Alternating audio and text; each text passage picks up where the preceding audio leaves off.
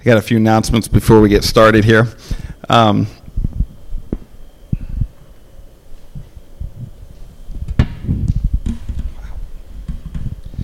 the first announcement is I don't know how to work a music stand.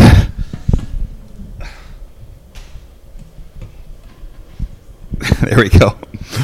Um, hey, uh, when you came in, there's a welcome table out front. Hopefully, you got a program. Inside that program, there's some very valuable information. The first one, our neighborhood collectives have started. Neighborhood collectives, to summarize those, food, discussion, prayer. And we do those twice a month, first and third weeks of the month. We actually have a neighborhood collective meeting tonight, right after our service, over at the living room, starting at 6:30. Uh, even if you're you weren't prepared to come, come join us. There will be food, there'll be discussion, there'll be prayer. Um, there's also uh, another one that meets Monday night. So if you're one of those people that needs a bit more planning, like oh wait, I got to figure out what I'm going to bring. We have an, another option on Monday night. That's at Ian and Andrea Howard's house. If you want to know location, if you need help with that, just stay after service. Grab one of us, me, Carrie, Andrea Howard, and Ian are in the back row there. You can talk to them. That you know where they live.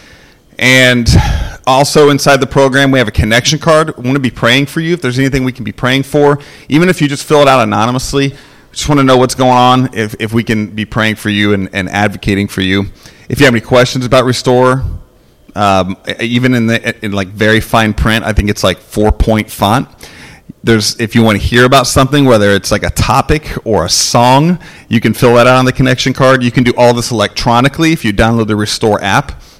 Yeah, we have our sermons on there. You can fill out a connection card electronically, and also inside the program is Kid City News. So if you've got kids downstairs and hear them yelling, laughing, having a good time, you can figure out what they're learning down there, what they're studying. Studying is probably too strong of a word. Um, engaging in uh, downstairs in the Kid City environment. Um, another couple things coming up that uh, if you're interested in. Uh, ESL classes. So we have um, a, a, group of, of Sa- Central and South American refugees that have kind of come into our midst over the last nine months, and we have just continued to try to serve them in different ways. One thing uh, that their leader, her name is Lenice Rojas, um, she oversees this ministry called City of Refuge. She said, "Hey, they really need to learn conversational English. These are all refugees who are applying for asylum in the U.S." And we have the wonderful opportunity to help them hopefully get started in that and restart their lives. And conversational English is a big deal. So we're going to do a four week workshop for them starting June 12th. It's going to be Wednesday nights at the living room from 7 to probably around 8 or 8.30 p.m. If you'd like to sign up, no experience required. Uh, we've got some ESL veterans that are going to be kind of running point on that. But the more people we have who could speak English and engage them, help them practice, the better. So if you want to sign up for one or all four weeks, you can write that on your connection card. And then we also are launching a student ministry in the very near future. We had a town hall meeting about that a couple weeks ago. We've got another opportunity, town hall meeting next Sunday night, right after our Sunday worship gathering from 6 to 7 p.m. Ian Howard, our student ministry director, is going to be leading that. Food and childcare will be provided. I think that's it for announcements. So last night, um, Carrie and I got to experience couple wonderful things. Uh, as parents of three boys, we got to experience a kidless car ride for like an hour. It was incredible. I mean, I don't know if you ever driven in silence in a car. Um, it, it's fantastic, and we got to experience that. And we also got to experience a free dinner. And who doesn't love free food and drinks, especially if it's a really great restaurant someone else is buying and there's an open tab? I love that kind of thing. I'm always down for a free dinner, free drinks. Name it, I'll be there. So we got to experience that last night, courtesy of two of our friends, Carl and Lindsay Kuhl. They planted a church called Mosaic Church around, I think, 10 years ago now, and they planted in Elkridge, Maryland. Carl and Lindsay are actually the people we met with when we first were thinking about moving to Silver Spring, and they said, hey, you should check out Silver Spring. And here we are, eight years later. Uh, we planted a church in Silver Spring. And Carl and Lindsay get in touch with other Maryland planters once or twice a year they host a dinner. And we go and it's not like we don't mess around. We don't go to applebee's. Like we go to locally owned really nice restaurants. They host it. It's their treat. And we get together with these other church pastors. There's usually like four or five churches represented. And they just wine and dine us. And I, it's incredible. We got to do that last night. And it, there's another interesting aspect to that gathering um, that's different. There because there's multiple churches represented. There's diversity of thought and practice. Like there, there are things that we believe and practice and restore that are much different than Mosaic or some of these other churches. And it would be really easy for us to be competitive with one another or to um, kind of irritate one another. There, there's all types of things we could find to divide. But what's something that's something that's really special when we get together? Um, and I, I think it's a combination of both the Holy Spirit and spirits. Like great whiskey and beer have a tendency to like bring barriers down. Uh, but something special always happens, and we quickly find ourselves just finding this camaraderie and this common love for one another, sharing our, our hopes, our struggles. Um, like there, there are offers of generosity. I, I had one of those last night. It's just really powerful to see the spirit work. And when you are, it'd be easy for us to find those barriers or those divides. But when you sit down at a dinner at a shared table, there's an openness that occurs around a table and and when that happens, it's it's very Christ-like. It, it reminds me of everything Jesus did. So to start today in Luke 24, two of Jesus' disciples are walking on a road to a town called Emmaus. And this is after Jesus' crucifixion. They're saddened, they're scared, they're, they're kind of freaking out, they're discussing the loss uh, of, of Jesus when he, the resurrected Christ, walks up beside them and enters their conversation. They don't recognize him though. He, he's kind of hidden in some way, shape, or form from like recognition, and so they walk and talk with what they think is just some random stranger on a road with uh, that's joined them to, on the road to Emmaus. And we pick up this story in verse 28. As they approached the village to which they were going, Jesus continued on as if he was going farther. But they urged him strongly, No, stay with us, for it is nearly evening, the day is almost over. So he went in to stay with them, and when he was at the table with them, he took bread, he gave thanks, he broke it, and he began to give it to them. And then their eyes were opened, and they recognized him, and he disappeared from their sight. They asked each other, "Were not our hearts burning within us while we talked with while he talked with us on the road and opened the scriptures to us?" I love this story because it was dinner around a table with the Lord that opened their eyes to the presence of Christ. They excitedly went and told the rest of the disciples about this encounter. It was no ordinary dinner. This is the Lord's table. This was communion. New Testament scholar Robert Karris points out that in the book of Luke, Jesus is either going to a meal, at a meal, or coming from a meal. An important trend that Luke highlights throughout his gospel is that salvation and communion always go together he makes it abundantly clear that salvation always accompanies Christ at the dinner table. So if you eat with Christ, you are now invited into his kingdom. And if you look at the cast of characters Jesus sat in, or like invited to the table, it was so open, it was so inclusive that he made all the religious leaders mad. There was no rules to it. They they like rules. They like steps in order to achieve God's love. They love the law. But for Jesus, there were no barriers. He would invite anybody to the table, to the point of where they accused him, quoting Matthew, of eating and drinking with sinners. He, yeah, I do. And this openness wasn't just a like a practice, like eating and drinking with sinners. It's it's actually a theology. All right, it's a knowledge of who God is. It's the practice of being open to others, and that only occurs when you are open to God, like Christ was open to God, completely open. So I want to share a story that oh, that popped on. Uh, sorry, I'm grunting. I my back completely locked up before worship service, so getting old is no fun. Um, this story popped up on our radar uh, this week. Anybody seen the movie Sicario?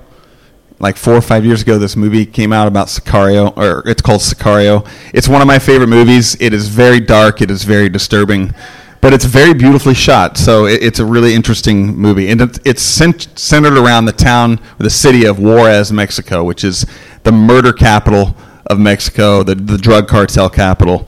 Um, and I just found out that Sicario is Spanish for hitman. So this movie's based on on these different uh, hitmen in Juarez, Mexico. So to give you a feel for what Juarez is like, just looked. I did a you know some uh, half half-hearted effort on internet research found a few interesting stats. So from 2008 to 2012, the city, the city Juarez is 1.3 million people, widely deemed the most dangerous place on earth. Murders shot above 3,700 in the worst year. 3,700 people murdered in a city of 1.3 million. To give you some scale, Chicago, which we all know is an incredibly violent city that experiences a lot of murders. It's a city that's twice the size of Juarez. It's 2.7 million. Uh, Chicago had 550 murders last year. Juarez had 3,700 in 2010. So this pastor, Pancho Murguia, he was the pastor of this large church in Juarez. He felt God calling him to step aside as the number one pastor at this church and hand it over to his number two, and instead to become the pastor of the city. So what he did was he went to the entrance of the city with a tent and he camped out at the entrance of Juarez and he fasted for 21 days. Did not eat for 21 straight days. Prayed. A journalist somehow came along, stumbled upon him and noticed him and said, "You know, what are you doing?" And ended up writing a story about what he was doing. And he started writing more stories over this three week period. And people, more and more people started gaining awareness of what he was doing and started joining him. And on the last day of his fast, there were 4,000 people camped out with him at the entrance of Juarez. So just uh, that alone is fascinating. And I'm condensing a really long story into just a few minutes here. But one of the next steps he felt God calling him to do was for his church to adopt sicarios professional hitmen. He felt like God was saying, You need to be their church. He felt they should open their lives to professional assassins. I'm just can't believe someone would actually do that. He, and he he not only he didn't just do it himself. He announced it to the church like this is what we're going to do. And not one single person left the church. They all felt yes, this is what we need to do is start welcoming in professional assassins to our church community. So they started doing it cartels started putting contracts on the life of these of these pastors at this church and other people in the church. They continued, and but miracles happened. Sicarios started laying down their weapons. They started becoming followers of Christ. And again, long story short, to summarize the effect that this had, former state attorney general Carlos Salas stated, homicides have decreased by 80%, kidnapping kidnappings have been eliminated 100%, and extortions are down 90%. So in 2010, there were 3,000 over 3,700 homicides in Juarez, and in 2015 there were 256, which is astonishing. Christ makes it clear in the New Testament that he is radically open to everyone. And now that we have his spirit in us, we have the ability to exhibit this kind of openness to his leading. So when we are radically open to him, we become radically open to others coming into our lives. And I cannot think of a more radical openness than Pancho's story uh, of doing what he did and following those steps of com- being completely wide open to the Spirit of God. When we do that, heaven opens up and it comes to earth.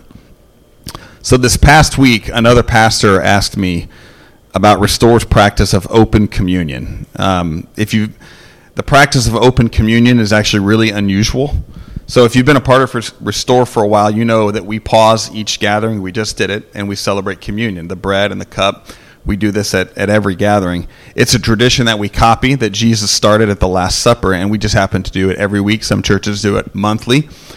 Um, we symbolically, what we believe is we're symbolically pausing and celebrating the, the broken body and the blood spilled of Jesus Christ. And at Restore, we invite everybody to take it it, it, we, we say no matter where you're at on your spiritual journey, you're welcome to the table. We're open to that, and we want you to feel completely invited to celebrate what Jesus did. There's no conditions that need to be met. So I grew up in a tradition that practiced closed communion. Most church denominations practice closed communion, all right, including the Catholic Church. So if you've grown up in any denominational church or the Catholic Church, you've probably experienced this. You either have to be a Christian, confirmed, or a member to be able to take communion of that specific church. And at Restore, we don't do that. We practice open communion. Now, there's a verse in Scripture that's commonly used to back the practice of closed communion. And it's a verse that the Apostle Paul wrote to the Corinthian church. It's in 1 Corinthians chapter 11.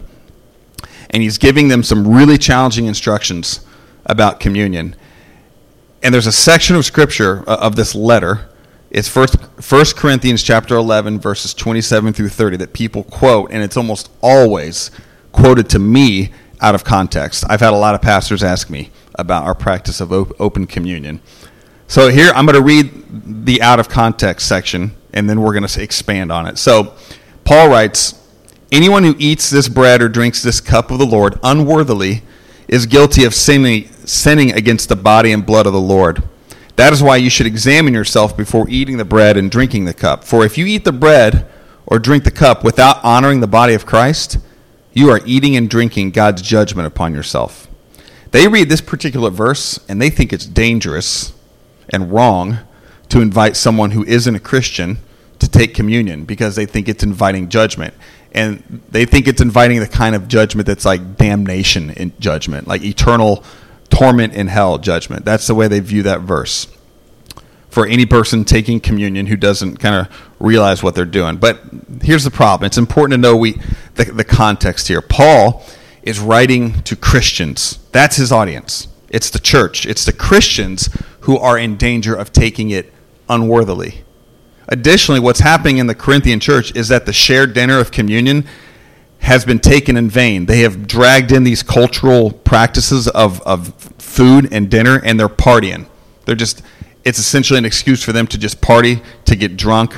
Another issue they were facing is rich people and poor people. Rich people would take all the best food and they were hogging it, and Paul is like, that is not the way it's meant to be. That is, I am, that is not what Christ intended with the openness of the table. So he's challenging Christians about this. So now knowing this context, let's read the whole verse or the whole section of Scripture. Paul writes in the following instructions I cannot praise you, for it sounds as if, as if more harm than good is done when you meet together. First, I hear that there are divisions among you when you meet as a church, and to some extent, I believe it. But of course, there must be divisions among you so that you who have God's approval will be recognized. When you meet together, you're not really interested in the Lord's Supper. For some of you hurry to eat your own meal without sharing with others. As a result, some go hungry while others get drunk. What? Don't you have your own homes for eating and drinking? Or do you really want to disgrace God's church and shame the poor? What am I supposed to say? Do you want me to praise you? Well, I certainly will not praise you for this. For I pass on to you what I received from the Lord Himself. On the night when He was betrayed, the Lord Jesus took some bread. He gave thanks to God for it, and then He broke it in pieces and said, This is my body which is given for you, do this in remembrance of me. And in the same way, he took the cup of wine after supper, saying, This cup is the new covenant between God and his people, an agreement confirmed with my blood. Do this in remembrance of me as often as you drink it. For every time you eat this bread and drink this cup, you are announcing the Lord's death until he comes again. And then he goes on. We read this section already. I'm going to skip ahead. So he says, So anyone who eats this bread or drinks this cup of the Lord, I'm going to skip to the section we haven't read. Says that is why many of you are weak and sick, and some have even died. But if we would examine ourselves, we would not be judged by God in this way. He's talking to Christians. Yet when we are judged by the Lord, we are being disciplined so that we will not be condemned along with the world. So, my brothers and sisters, when you gather for the Lord's Supper, wait for each other. If you are really hungry, eat at home so you won't bring judgment upon yourselves when you meet together. I'll give you instructions about the other matters after I arrive. So, we just read a really long section, little nerdy, on, on the practice of communion. But he's warning the Christians that the meal is designed to create openness in our hearts and minds and in our relationships. It's designed to bring down divisions, two habits the Corinthians were struggling with at the time. He's not warning the invitees, all right, the people outside of the kingdom. He's warning the inviters the partakers, the Christians. Like, you're the one that I'm judging, or that is in danger of judgment. So in Restore, we practice open communion. We see who Jesus invites to the table. He was so open, so we are so open. So, one way we're trying to be even more intentional about this practice with our church is neighborhood collectives. We have food, we have discussion, we have prayer. These are the three elements we see Jesus using constantly in the New Testament that lead to life change. And our hope is that you're going to get involved in one of those, invite others to the table to experience the Spirit's openness. We have one, like I said, that meets tonight at the living room. We have another one that meets tomorrow night.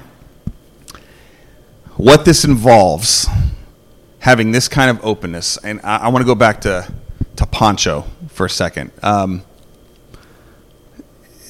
the something some of the context I did not share was that his church was incredibly successful. It was a huge church. They had their own building. It was completely paid off. He had every reason to keep that job and that calling and that position, but he was so radically open that he would and created the margin to be open that he left it. And I think that is something we really struggle with in our lives is creating the margin to be open to what God might be calling us into. What, who might he be calling us to reach? Who might he be calling us to be open to? And it's in that spirit of openness that I hope we're going to continue to be open to what Christ is in our city and he's doing in our lives. So I want to talk openly about church, uh, about Restore in general, about what we are trying. We're trying to be open to where God might be leading us in the coming months and the coming years. So, first, number one, for the past seven years, Restore has committed to giving 10% of our income away, and we give that to church planting. Uh, so right now it ranges from like four, 1400 to $1,800 a month that we give away financially towards church planting. However, something we're considering in our leading community is considering shifting this 10% from, sh- from church planting to refugee work. Like over the last four years, God has opened more and more doors for us into the refugee world.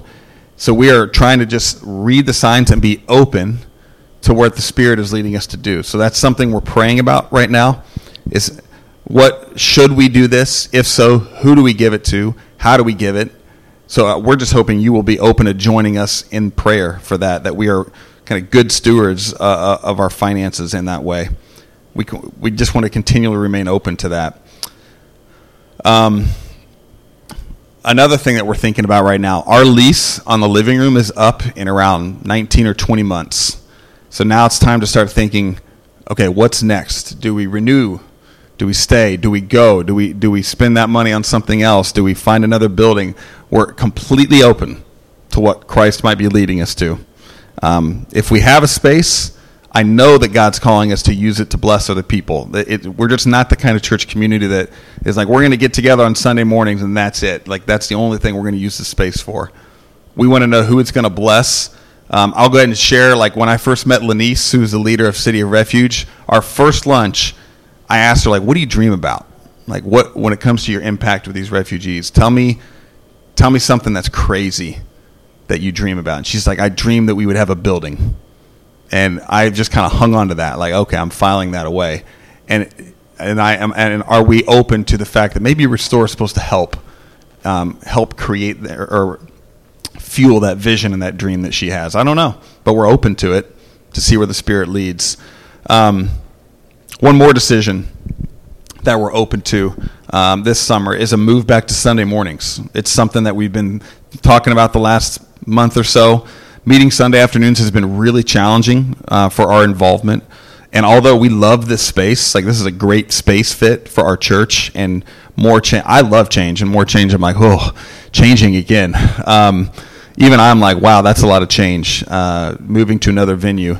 Um, th- maybe there's a chance we can use this for Sunday mornings. Uh, we're going to ask. Might say no, but I'm kind of one of those people like I'm going to ask. I'm going to make someone say no to us using it. Uh, but that's something we're thinking about. We're trying to be open. Like, is it a better fit for our community and for people who get, get connected to our community to be on Sunday mornings rather than Sunday evenings? We're also looking at other venues um, and, and, seeing if maybe a, a, door opens to another church building where we can meet on Sunday mornings, another venue that we could use on Sunday mornings. Not sure, but we're hoping if you have ideas or prayers, just join us in that openness. I'm going to pray and then we're going to sing one more song together.